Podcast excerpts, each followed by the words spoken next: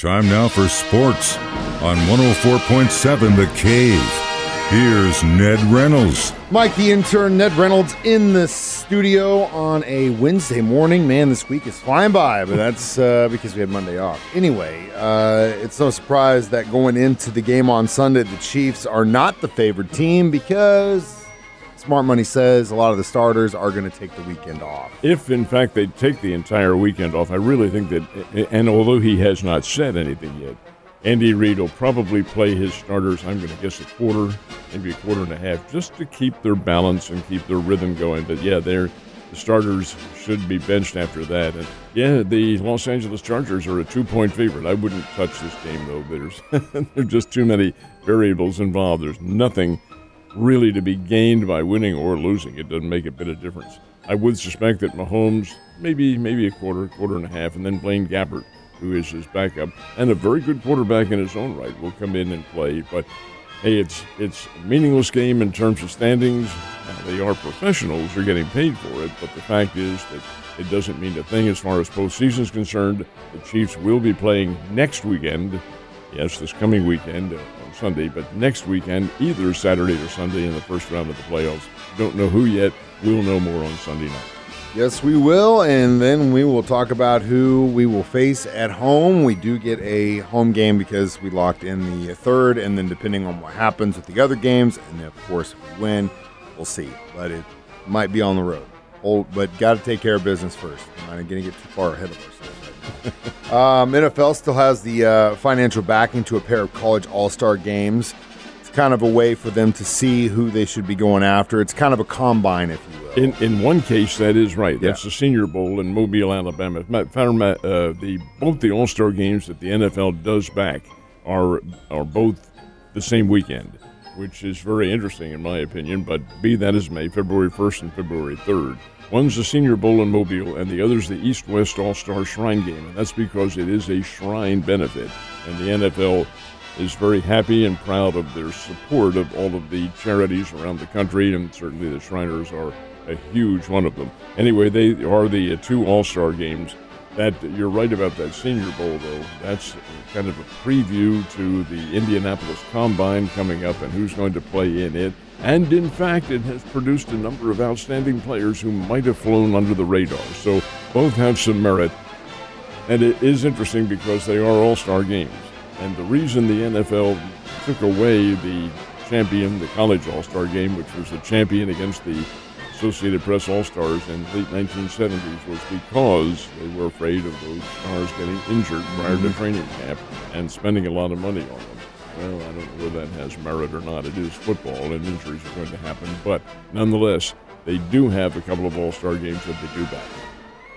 I it's kind of one of those things you see these kids, especially in the games on Monday, just giving everything they can to try and get to a national championship. And some don't care if they're going to play in the league next year or not. They just want to win. And you got the guys that sat out and said, no, I'm worth millions and I'm going to get paid. I've worked my butt off to get here, and that's just what it's about. The choice is yours, my friend. This year, the national championship, speaking of, is going to be in Houston. Um, next year, who's got the uh, who's got the game? Atlanta. It's in that magnificent. I have not personally seen it, but I do have a number of acquaintances who've been there and said the Atlanta Mercedes-Benz Stadium is an absolute palace. A great place to play. It is like most of the other new ones, Mike. It has a lot of glass surrounding it, and the natural light does come in, but it's filtered. So you do have to be able to take care of the circumstances, the, the turf and so forth and so on, in really, really uh, very careful circumstances because this is this is a bit of a puzzle. But the Atlanta Mercedes-Benz Stadium is nothing short of magnificent. And the game next year will be played a week later than this year's. It's going to be January 20th of 2025, and that's because we have the 12 team playoff that extends the season a little bit. So we're into a whole new era now of college football, and it will start after the championship game this year, which is coming up Monday night, Michigan Washington. Interestingly enough, those two play each other on the regular schedule next year.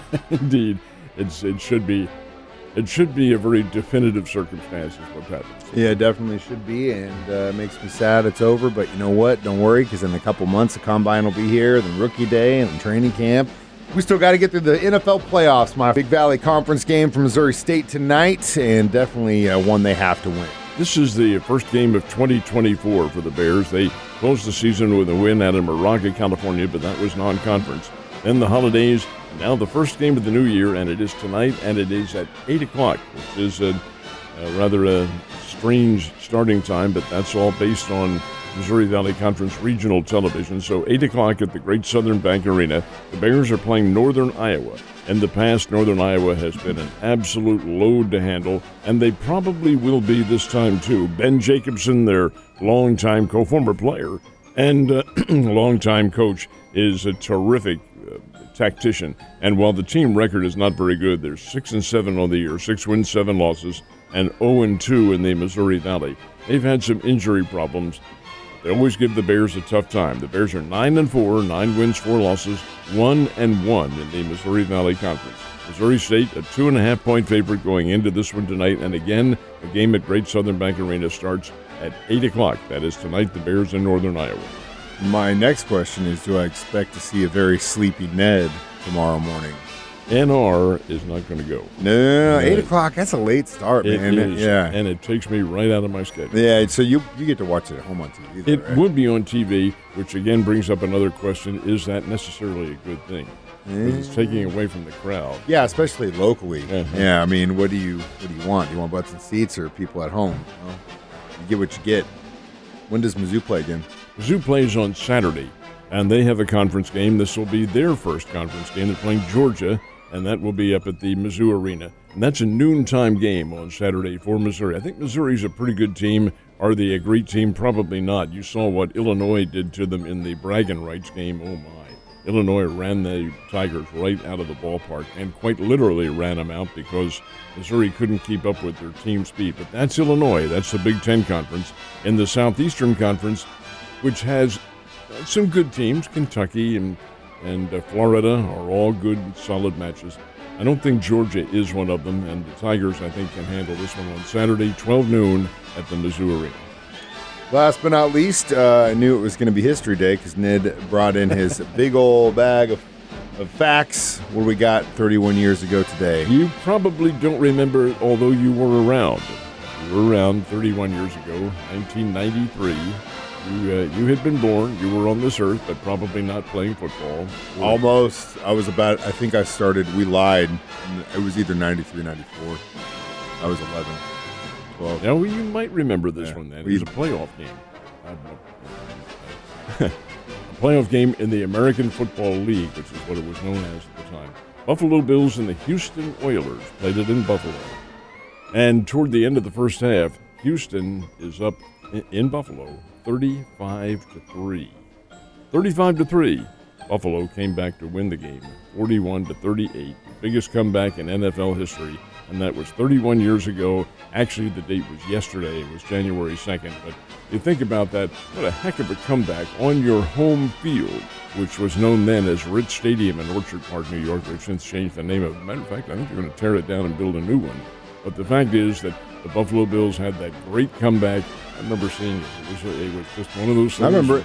Do you? Oh, yeah, I remember they got that. into Oh, a yeah. rhythm, and everything went right for the Buffalo Bills in the second half, and all wrong for the Houston Oilers. Uh, Just a complete reversal of the way it should have been. And then we're not going to talk about the game after that in which the Bills played because we don't want to mention the team that just destroyed them. in the Super No. Bowl because I don't want to mention them and give their fans any more reason to get their heads any bigger than they already are. And that happened 31 years ago. And they're still talking about that team, Ned. You have a great day, and I will see you mañana.